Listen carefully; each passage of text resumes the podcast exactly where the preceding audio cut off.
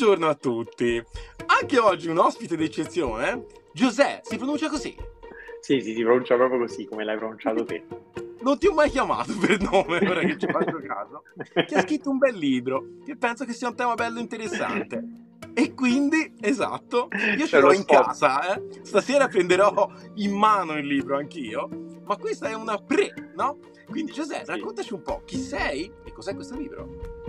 Allora, io in realtà sono un antropologo digitale, sono uno che ci credeva tanto, solo che nell'impossibilità di poter andare in Papua Asia o in altri paesi remoti a indagare le abitudini degli aborigeni, ho preferito fare una scelta differente. Quindi ho cominciato a indagare sulle abitudini di navigazione delle persone.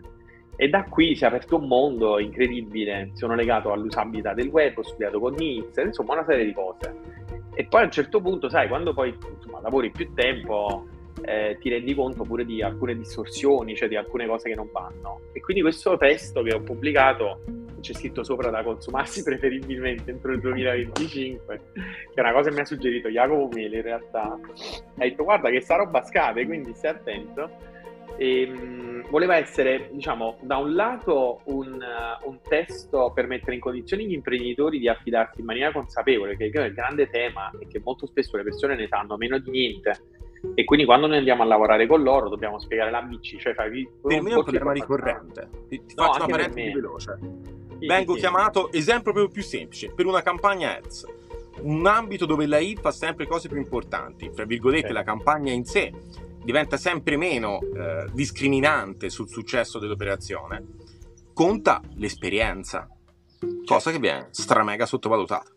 Assolutamente, ma in fondo quello che tu ti vai a prendere quando chiami Fabio sono tutti gli anni che lui ha consolidato, perché sai, lo strumento è lo strumento, cioè tu ti chiami Fabio perché ovviamente Fabio ti consente in sei mesi di fare quello che tu da solo avresti fatto in tre anni, consentendoti un risparmio economico importante, perché sta, sta proprio lì. Quindi il punto Questa di vista è questo. no, il punto di vista è proprio questo, cioè da un lato eh, cercare di aprire un po' questo mondo agli imprenditori secondo me dovrebbero avere sempre più un DNA digitale, cioè non è più pensabile fare impresa come si faceva prima in maniera troppo distante da queste tecnologie così pervasive. Dall'altro lato volevo pure innescare un piccolo eh, confronto con gli esperti di, di, settore perché ci sono delle cose che continuo a vedere e che mi, in qualche modo mi infastidiscono, cioè tutto quello che noi facciamo online, questo è il mio punto di vista, è legato al voler ottenere un certo risultato da un cliente però sai, quando fai una progettazione pure di alto livello, importante, un bel piano, tutto quello che vuoi, e non, non conosci bene i tuoi interlocutori, è un po' difficile riuscire a programmare delle azioni. Allora, andando un po' a vedere come, come le consuetudini vengono riportate poi avanti nel tempo, scopri che esiste ancora le persone, esistono ancora gli scenari, eccetera. Secondo me sono strumenti molto deboli fatti così, perché con il rischio di subire il bias di chi le genera perché è troppo influenzato o si lascia influenzare troppo dal parere del suo cliente che magari si mette in testa l'idea che, non lo so, si è fatto un'idea del suo potenziale cliente, però alla fine però non è vero, e non si indagano i bisogni. E allora ho detto, sai che c'è? Prendo tutta la parte antropologica e dentro c'è un po' di tutto, perché c'è la sociologia... È una cosa super affascinante, infatti, raccontami i dettagli. Beh, eh no, mi, mi diverte molto. La, l'antropologia è interessante perché indaga l'uomo, però lo fa con un approccio multidisciplinare, quindi dentro c'è un pezzetto di psicologia cognitiva, un pezzetto di sociologia, c'hai naturalmente delle scienze economiche perché alla fine poi impattano sempre sui vari processi e quindi è un approccio, come dire, un po' diverso da quello classico. Tu sai l'esperto di marketing che ha una formazione economica che va a indagare i numeri delle aziende, il fatturato, eccetera, eppure là l'utente viene sottovalutato. La sociologia fenomeni di massa, ok, però il singolo dov'è? E allora, sai, a un certo punto ti poni delle domande e dici, scusa, ma è possibile capire come farmi scegliere? Perché poi quello che dico sempre è una cosa nella quale credo molto. I consumatori hanno un superpotere, il potere della scelta, e quindi hanno un grande potere, però alle volte non sanno manco come sfruttarlo. Cioè un supereroe che però alle volte non sa come deve tirare fuori le ragnatele e appendersi. Allora il nostro compito è anche quello di dargli una mano a farti scegliere, cioè farti scegliere. Correggimi se dico delle castronerie. Molto spesso, soprattutto quando si parla di e-commerce, eh, la, la, classica domanda no, che si fa quando si parte con un progetto è quali sono i motivi per cui dovrei comprare da te? Rarissimamente la persona ha le idee chiare su ciò. L'acquisto è molto più emotivo di quanto si creda, eh, non è così razionale. Anche questo aspetto spesso non viene considerato. La razionalità è un buon driver di vendita quando c'è poco margine, spesso. E que- cioè, nel senso, quando tipo costo poco rispetto agli altri, no? In quel caso lì eh, vince no? anche uno che non mi offre una buona esperienza utente. Dopodiché, in realtà, questi aspetti diventano quelli fondamentali su cui crescere e costruire. E è molto molto difficile veicolare questo concetto. Io sì, ho proprio difficoltà a far capire quanto quello sia la chiave di volta. Sì, perché poi quando ci lavori ti rendi conto e fai un te- tipo di lavoro differente, no? Cioè ti, ti interroghi sul bisogno pro- profondo, perché poi le persone, è bene pure ricordarlo, non comprano i prodotti, ma comprano delle soluzioni dei problemi comuni che hanno. Per cui quando tu in qualche modo riesci a capire il tuo prodotto o servizio, intanto la gente come lo chiama, quando va online, quindi la search intent, però chiamiamola quindi studiamola ben, veramente bene la search intent, non è solo la lista di keyword più ricercata, non è quello. Eh, l'intenzione di ricerca è molto importante, la motivazione che sta prima è ancora più importante. La necessità che c'è dietro quella ricerca. Sì, e quindi di conseguenza eh, andarsi a, andare ad osservare anche sul campo l'utilizzo che le persone fanno di quel determinato prodotto. C'è questo aneddoto carinissimo che racconto nel, nel libro secondo me si può dire senza problemi, era riferito alla, a questa analisi del milkshake di, di, McDonald's, che per loro era un prodotto, come dire, da consumarsi durante la giornata, non frullato. Però da un'analisi attenta, visto le vendite non decollavano, questo esperto che agiva proprio come un etologo, ah, scusami, come un antropologo, quindi con le regole anche delle tecnologie, eccetera, a un certo punto si accorge che questo prodottino veniva eh, comprato e tenuto in auto al mattino, quindi le vendite più grandi si sviluppavano la mattina presto, quando McDonald's non ci pensava proprio a promuoverla in quel momento. Perché? Perché in pratica ti tiene compagnia, puoi leggerlo in una sola mano, lo puoi tenere nel portabicchiere in auto, ti fa compagnia, appunto ti, ti soddisfa, ti placa la fame fino a pranzo e tutto sommato è vero che stai mangiando molti grassi, però la gente, insomma, come dire, è una cosa che accetta con con buona approssimazione. Loro avevano collocato il prodotto invece in una fascia che non era quella della prima colazione, non era un prodotto della compagnia. Quello che appunto, secondo me è super interessante, no? Il prodotto che ti fa compagnia. Stiamo parlando di un milkshake. Come una persona avrebbe potuto capire una cosa così importante nella psicologia di chi stava andando a fare quell'acquisto? Quindi davvero la comunicazione che devi mettere in campo, come raccontarlo, senza studiare roba. Cioè, non dovresti, è, è impossibile saperla a priori. No, è impossibile. Puoi studiarci tanto, ti puoi riferire a dei casi già certo. accaduti, magari, no? Perché sai, per similitudine le persone agiscono anche per similitudine, ci sono dei comportamenti ripetuti che alle volte ci vedono coinvolti. Però l'osservazione sul campo, il famoso focus group, l'intervista individuale, tanto bistrattata anche dal web, no? E, e invece in realtà sono degli strumenti formidabili perché tu quando guardi le persone con un piglio investigativo, cioè capisci che, come dice Lindstrom, quando la, la, la, intervisti una donna che sta giocherellando col suo charms di, di Pandora, in realtà sta toccando magari una roba che gli è stata regalata in un momento particolare della vita e quindi ti rendi conto che quel pezzetto d'argento in realtà non è solo un fregio estetico, cioè non riveste solo un ruolo edonistico, ma in realtà è proprio un amuleto, cioè è qualcosa che prescinde l'esperienza eh, di prodotto, ma travalica questa esperienza. Io dico sempre, le persone, eh, molti di noi siamo, siamo, siamo, legati a degli oggetti, a degli indumenti. No? Io ho ancora delle felpe praticamente che non ho il coraggio di buttare perché per me hanno un significato. Ci ho fatto il concerto, ci sono andato in viaggio. Perché quando noi andiamo a comprare un prodotto, noi agiamo come degli HR manager. Io vado a scegliere un prodotto che deve venire a lavorare per me e con me e mi aiuterà a costruire le esperienze che farò. E lì poi c'è la fusione tra prodotto ed esperienza di prodotto che rende il brand memorabile e indimenticabile. Perché... E quindi questo è quello che mi affascina. Da tatuarsela. Eh, da, da tatuarsela. mi piace moltissimo. Naturalmente eh, questo genere di cose lo sai molto meglio di me, non le puoi fare se non ami questo, questo tipo di studi, non, non, è più l'esercizio di stile. E qui si tratta di essere veramente molto, io sono ancora molto affascinato di queste cose e quindi cerco di, di, di approfondire, di indagarle sempre di più perché voglio arrivare a determinati punti.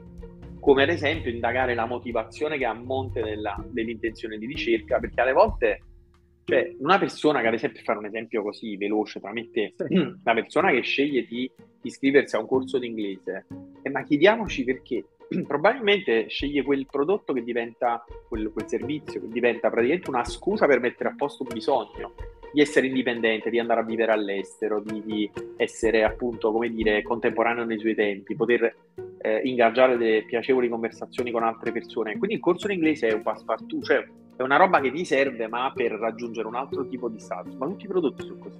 Cioè più vado avanti con le mie analisi, eccetera, più mi rendo conto che in realtà come il buon Kotler diceva tanti anni fa, la gente non compra il trapano, compra il buco nel muro, ma compra esatto. il buco nel muro per non sentire più la moglie che gli dice sono sei mesi che mi hai fatto comprare le mensole e non le metti. Quindi in realtà il trapano lo compra per non sentire la moglie. No, vabbè, un'astrazione pesante, però il senso è quello, cioè ciò che ci serve per, per, per vivere la nostra vita, le nostre esperienze. Quello lo racconto. Quindi secondo sono... me illuminato, cioè sono totalmente... Beh, perché sei all'aperto e sei praticamente in mezzo alla luce, per questo sei illuminato. No, però mi fa molto piacere, insomma, anche vedendo le tue cose, le cose che fai, come affronti le cose. Ho visto che avevamo comunque un'affinità di, di vedute, perché quando tu tratti certe argomentazioni nei, tuoi, nei tuoi video, tu vai molto a fondo, cioè tu ci metti molto dell'esperienza tua personale. Almeno io l'ho percepita così. no, no, no, no, no, è una cosa che posso attestare, almeno come dire, è naturalmente il mio, il mio, il mio parere, no? per quello che può valere.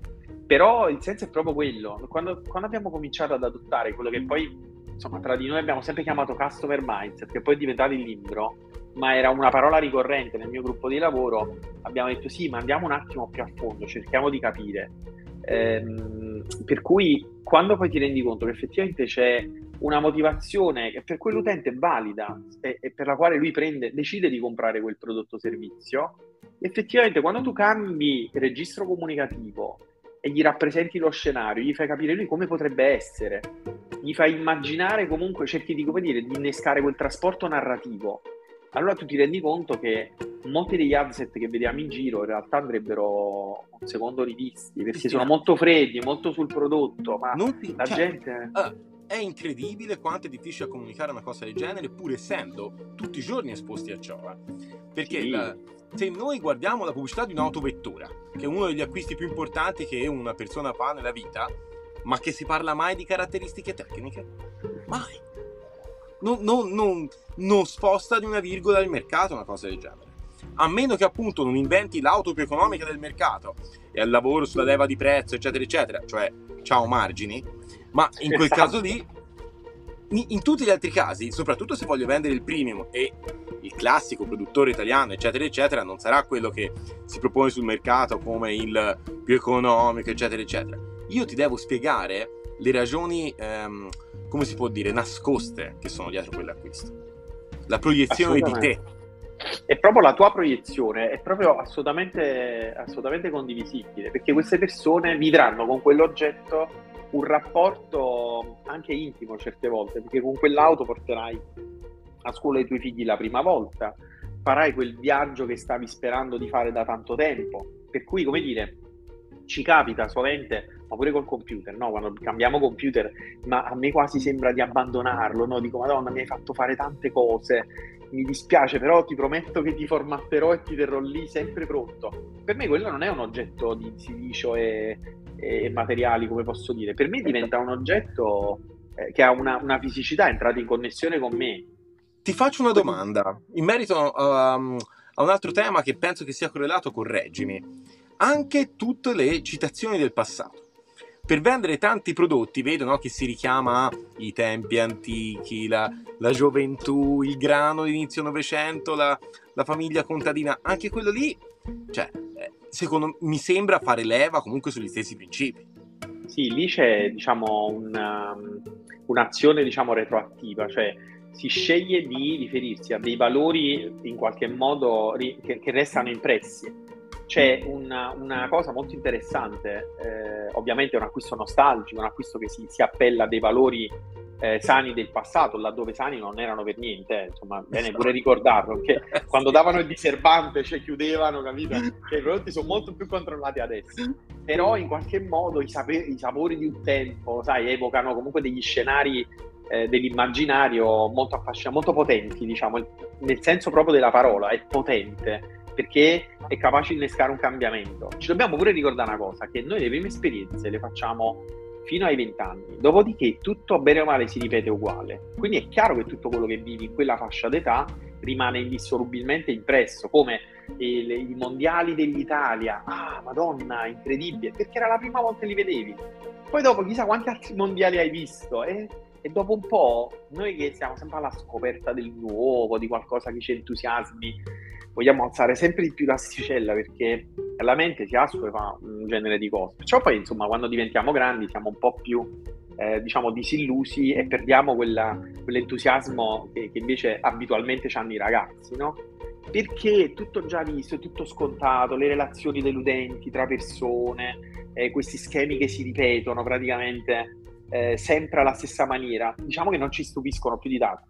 Però quando ho fatto il militare, caspita se me lo ricordo, cioè mi ricordo eh, quelle prime esperienze, il primo bacio, sai, il primo concerto, la prima birra, so, so come dire, sono quelle esperienze che rimangono impresse. Ora, se tu prendi uno della mia età, eh, ovviamente, ma quasi per la cinquantina, insomma, 23 anni, diciamo 47, 48, però mi fai vedere la maglia di Comodo 64, a me viene un colpo, perché dico, madonna, è il mio tempo, e mi piacerebbe tornare indietro o raccontare ai miei figli cosa io ho vissuto in quel periodo, quell'emozione a ricalcare righe e righe e righe di codice dai, dai, manuali, che è una roba che adesso se ci pensi. Una cosa che mi diverte in questo caso, di nuovo correggimi, no? per quella che è un po' la mia esperienza, spesso si tende a pensare il B2C è vero, il B2C ci sono le emozioni, ma nel B2B no.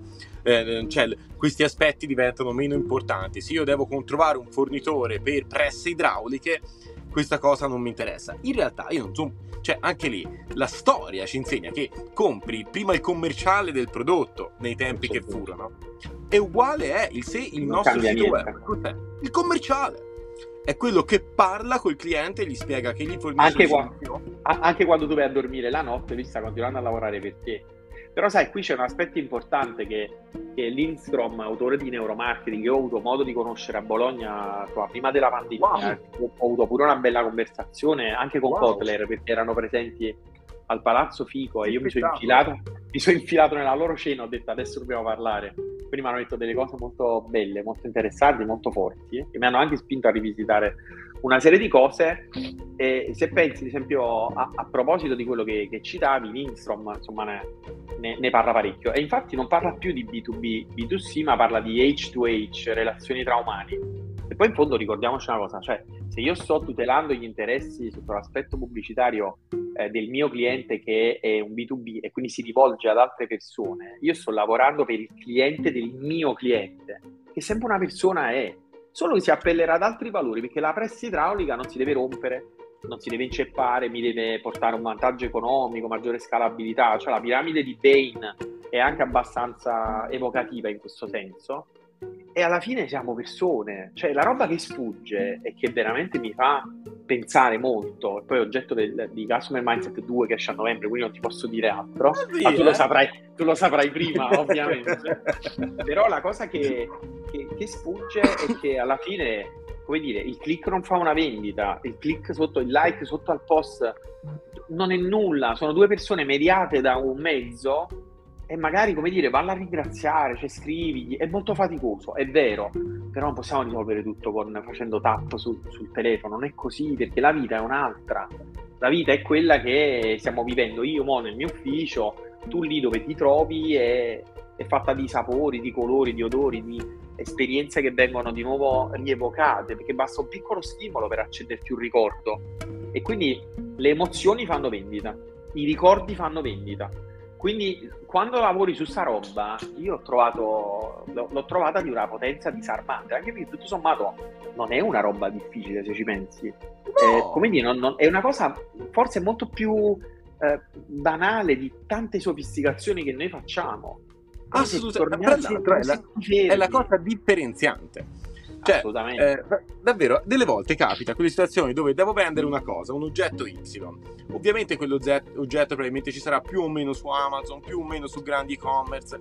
E io arrivo lì e devo ritagliarmi il mio spazio. E cerco di fare questa differenza come? inseguendolo sul piano di budget, sulla stessa pubblicità, è improponibile. Quelli sono dei colossi, sono lì da 15 anni. L'unico modo che hai per differenziarti è la cura, è il dettaglio, l'attenzione, la comprensione dell'esigenza che quell'oggetto va a colmare. Quello ti fa ritagliare la tua nicchia. Però è faticoso. Infatti, molte persone, come dire, se sei designer, se sei. Quando vuoi chiudere il progetto, tu vai, vai di fretta, però e, e l'utente, cioè lo studio dell'utente ne paga le pere, le, le, maggiori pene, diciamo così, perché in realtà, come dire, indagare la, la, la componente umana eh, che sta dietro a un progetto, ahimè, non me ne vogliano i, i miei colleghi, diciamo, usabilisti, UX designer, UI, però purtroppo devi uscire dallo studio, devi, devi, scendere per strada, devi andare a parlare con la gente, devi, devi capire, devi guardare, perché scopri delle cose incredibili, io trovo sempre molto entusiasmante, sembrerà una roba da pazzi, però io mi diverto tantissimo a esaminare, lo devo fare per lavoro, lo faccio pure per, per svago, a leggere i commenti uno a uno sotto determinati post. E tu lì ci trovi proprio la verità, cioè la gente là si lascia andare e se ti deve dire che, per dire una scemenza, la batteria del monopattino si scarica troppo velocemente, ti sta facendo capire che per lui la durata della batteria è molto importante. Se quello è un tuo valore, allora mostralo perché le persone vorrebbero disporre di un mezzo che è, praticamente puoi utilizzare sempre, cioè che non si scarica mai e ti evita la rottura di scatole, di staccare, fare. Allora, no, sono d'accordissimo, ah, delle recensioni e quant'altro, da questa roba si impara un sacco delle proprie e dei concorrenti, no? Cioè, sì. leggendo le cose dei concorrenti capisco che buco c'è da colmare. Ma sì. mi è successa un'esperienza un mesetto fa, mi sono divertito a morire. Appunto, anch'io per lavoro comunico in qualche maniera, no? Ma in realtà non solo nel lavoro, nella vita un po' di comunicazione fa bene a tutti conoscerla perché comunichiamo sempre, anche quando devo dire a mamma. Anche quando non vogliamo. Esatto. Quindi è, è, cioè, ci fa bene. Ma mi è capitato di fare una cosa bellissima. Mi sono prestato, facendomi una forma di violenza, ad andare a fare la vendita di giornali porta a porta. Un Bellissimo. sabato mattina. Vabbè, un giornale un che, che, dal mio punto di vista, di definire invendibile era fargli un grande complimento. E questi giornali, ragazzi, li vendevano illuminanti, ragazzini di 20 anni con un entusiasmo eccezionale. Questi erano persone che se gli davi un folletto lo vendevano in 15 minuti, veramente dei draghi, però è illuminante, cioè te lì vedi proprio perché appunto rimanere dietro lo schermo, secondo me certe cose in effetti quando hai detto no, vanno, vanno provate, no? È vero, cioè a me questa cosa mi ha fatto impressione perché dal vivo cacchiarola, cioè veramente illuminante. Tra l'altra cosa. conto di questi aspetti. La cosa che mi, a me dispiace due cose. La prima che eh, molti imprenditori che hanno, eh, sono riusciti, insomma, buon per loro e anche tanto di cappello, no, a costruire delle posizioni favorevoli di mercato in anni dove il digitale non era pervasivo come oggi, eh, si stanno rendendo conto che ovviamente un po' alla volta e non tutti, si rendono conto che i tuoi consumatori sono, sono, online. Se consideri che in media ognuno di noi fa 5 ricerche a testa sul motore di ricerca ogni giorno, lo racconto, eh, moltiplicati 50 milioni di utenti in Italia, siamo piccolissimi ogni giorno, fa 250 milioni di ricerche. Quindi la gente già ti sta cercando, però non ti trovi, la tua presenza digitale è molto debole, non hai le idee chiare, non hai capito come devi fare. Quindi uno, l'imprenditore mi fa incazzare perché io non dovrei essere nelle condizioni di spiegarti perché dovresti fare in un determinato modo. O c'hai un'autorevolezza molto alta, la gente prende quello che tu dici per oro colato, allora va bene. Però da un lato questo, dall'altro lato eh, ho molto a cuore le sorti dei ragazzi che escono dai master dove, dove insegno, in lui, il settore Orsola o da, da ILAS, da Napoli, perché eh, loro no, non si rendono conto che presentarsi poi sul mercato come meri esecutivisti li relega a un ruolo, tra virgolette, e senza nulla voler dire, però di ultimo pezzo della catena di montaggio, cioè l'operaio della situazione. Quando invece tu dovresti affiancare piccola, media impresa, microimpresa, grande industria nel cercare di decodificare il pensiero degli utenti e aiutarli. Poi dopo vai sui social, dopo scegli lo strumento, ma all'inizio ti devi fermare, togli il computer, prendi carta e penna, osserva le persone, comincia a capire perché da lì ti arrivano degli spunti importanti che possono davvero fare la differenza, appunto come dicevi tu prima, no? ti differenziano, proprio perché è noioso, è lungo, e richiede fatica, spesso non, non, non sei sufficientemente pagato per farlo, però alla fine il risultato arriva. È e pri- la, prima testa, la prima testa a cadere quando una campagna non produce effetto è proprio la campagna, è proprio quello che l'ha fatta. Per cui, come dire, la prima colpa dice, ah, è colpa tua, la campagna non va, stacchiamo. Però nessuno si chiede e nessuno va a indagare sul prodotto. Cioè, ma hai un buon prodotto? Cioè, hai un Io buon vengo dalle per... campagne. Sì. Io per, per, anni, cioè per tanti anni, appunto, venivo chiamato no, esplicitamente per la campagna questa cosa qui, appunto, mi si è ritorta con, cioè mi rischiava di, di togliermi contro. Quella cosa perché, là. perché appena io entravo, no, e guardavo l'ecosistema in cui questa campagna si doveva muovere, mi rendevo subito conto che il motivo per cui non vendeva non era tecnico, non, non era, la campagna. Non era la campagna. O ipotizzando, perfezioniamo questa campagna al meglio e faremo il 20% in più, che ti ha cambiato qualcosa? perché se si sta parlando di piccoli brand il 20% è fuffa. Queste sono aziende che hanno bisogno di eh, crescere in maniera esponenziale per avere una tangibilità di queste. La partita è da un'altra parte, per cui mi sono ritrovato, fra virgolette, in maniera inconsapevole, a operare in altri ambiti. Quindi mi chiamavi per la campagna e io ti rispondevo, ok, parliamo dell'esperienza utente. Assolutamente. Ma infatti Perché era propedeutico per me stesso. O la persona attivava la campagna, un mese dopo disdiceva il contratto perché non vendeva niente. Anche se la Ma campagna sai, era ineccepibile. Ma sai, il, una delle considerazioni è, pure, è, proprio questa, cioè una campagna di successo non è una buona campagna fatta a Google Ads o Facebook Ads. Una campagna di successo è una campagna, un'attività, un sistema diciamo, di marketing che poggia i fondamenti su tre grandi pilastri. Studio del prodotto servizio degli utenti, perché è ciò che tu devi comunicare, naturalmente la bravura di saper utilizzare lo strumento, ci mancherebbe, quello lo devi eh. conoscere.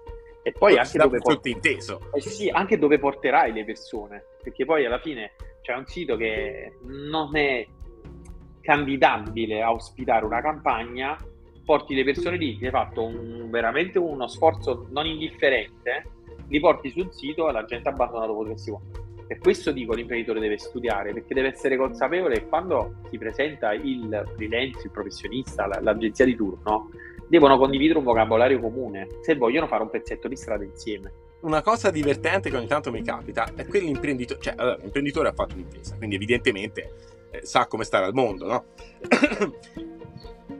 In dei casi ha questo processo dentro di sé, ma ne è inconsapevole quindi quando te ci parli, dici scusami, ma quando ti chiamano e vendi, cosa gli hai detto? Eh mamma, io gli dico così, gli dico cosa. E qui dove lo dici? Dov- dov'è, dov'è, questa esperienza che mi stai raccontando? Non c'è. Non c'è. Cioè, il motivo per cui stai vendendo sei te. Non era il tuo prodotto, sei te che lo stai veicolando nel modo giusto. Altrettanto devi fare di qua.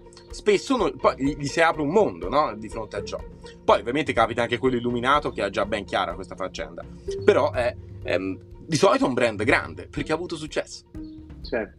Ma il web è un amplificatore alla fine, cioè tu prendi un messaggio, lo, lo curi nei minimi particolari e poi lo propaghi. Come se mi volessi far ascoltare la mia voce sotto al palazzo in questo momento, seppure mi impegno e urlo, la gente non mi sente. Se prendo un amplificatore, la gente mi sente più là. Ma se il tuo prodotto è, è penoso. Il mio messaggio diciamo, è, non è interessante. No, sto amplificando, sto dicendo a più persone che non funziono. Quindi alla esatto. fine è assolutamente controproducente, cioè stai, stai, amplificando una roba che la gente, diciamo, ma poi gli utenti sono furbi, Fabio lo sai benissimo, la gente, an, an, gli utenti hanno sviluppato una grande capacità, una grande sensibilità a capire subito eh, a chi si trovano di fronte. Per cui mh, mm, c'è questa sindrome del nascondino, cioè il, io la chiamo così, ci sono dei, dei clienti che sono brillanti negli eventi offline, eccetera. Poi quando vanno su Facebook si nascondono, fanno quel post che si capisce o non si capisce, che devi impegnare per far trapelare in quello spazietto piccolo che hanno lasciato e no, no, il prezzo non lo mettere perché poi i competitor mi copiano. E noi quella cosa non la mettere, no, questo non lo dire perché così. Racconta la nostra storia millenaria che la gente se ne frega niente, ma alla fine l'utente vuole sapere, ce l'ha sta roba che mi serve, ma quanto costa, è disponibile, mi arriva, basta. Cioè, ma la gente abbandona il sito, dopo aver fatto l'acquisto non si ricorda manco come ti chiami. E quindi, come dire, io, sai che dico? Dico, guarda, il più grande esercizio che dovete fare, lo dico agli imprenditori, dico, devi fare un esercizio difficilissimo, non di immedesimazione. Mettiti nei panni del tuo utente tipo, oppure ricordati quando la sera vai su Amazon a comprare i prodotti e guarda quanto sei un rompicoglioni. Cioè ti vai in live a guardare vuoi comparare. Ora, prendi questa roba e ricordati che i tuoi clienti fanno uguale a te, fanno la stessa cosa che fai tu. ora come la mettiamo? Ah cazzo, ma allora mi manca tutto, non dico niente. Totalmente d'accordo. In questi giorni mi è capitato di vedere eh, degli esperimenti, no? tipo dove prendi 10 persone, anche poche, ma anche meno, gli dici, sì, tieni, fammi questa operazione sul sito ti accorgi di cose che te che lo sei cucito, montato, eccetera, eccetera. Col cavolo che le vedi. Certo non ha una validità scientifica statistica, ma è comunque importante, ti dà comunque un'evidenza. Però guarda, cioè... Nielsen, diciamo, in qualche modo un piccolo campione significativo per i test di usabilità attribuisce a 15, a 15 esatto. utenti.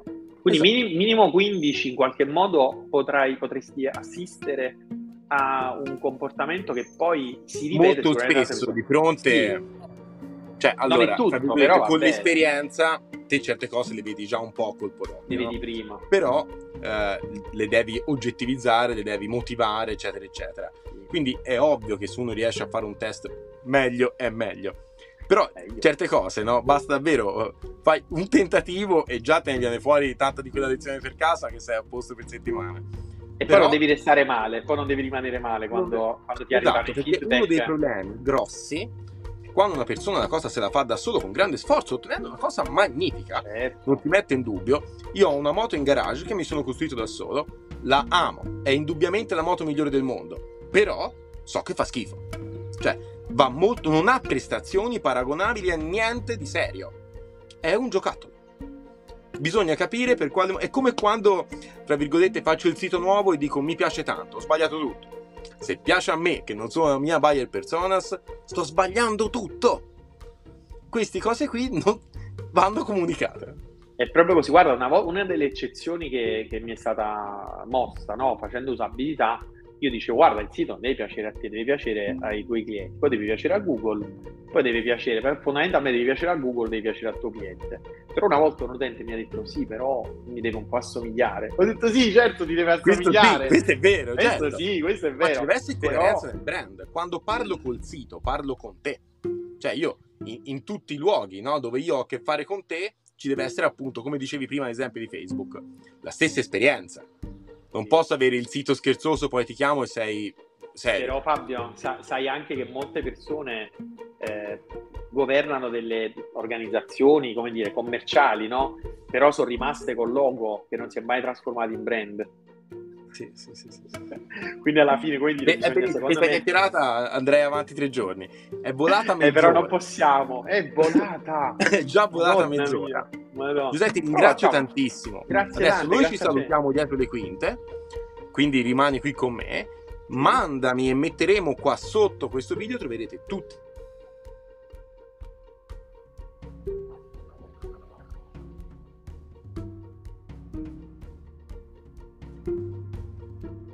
sento più. Sì, sì, non, non ti sentivo più. No. A me non è cambiato niente, cioè ho solo sempre le AirPods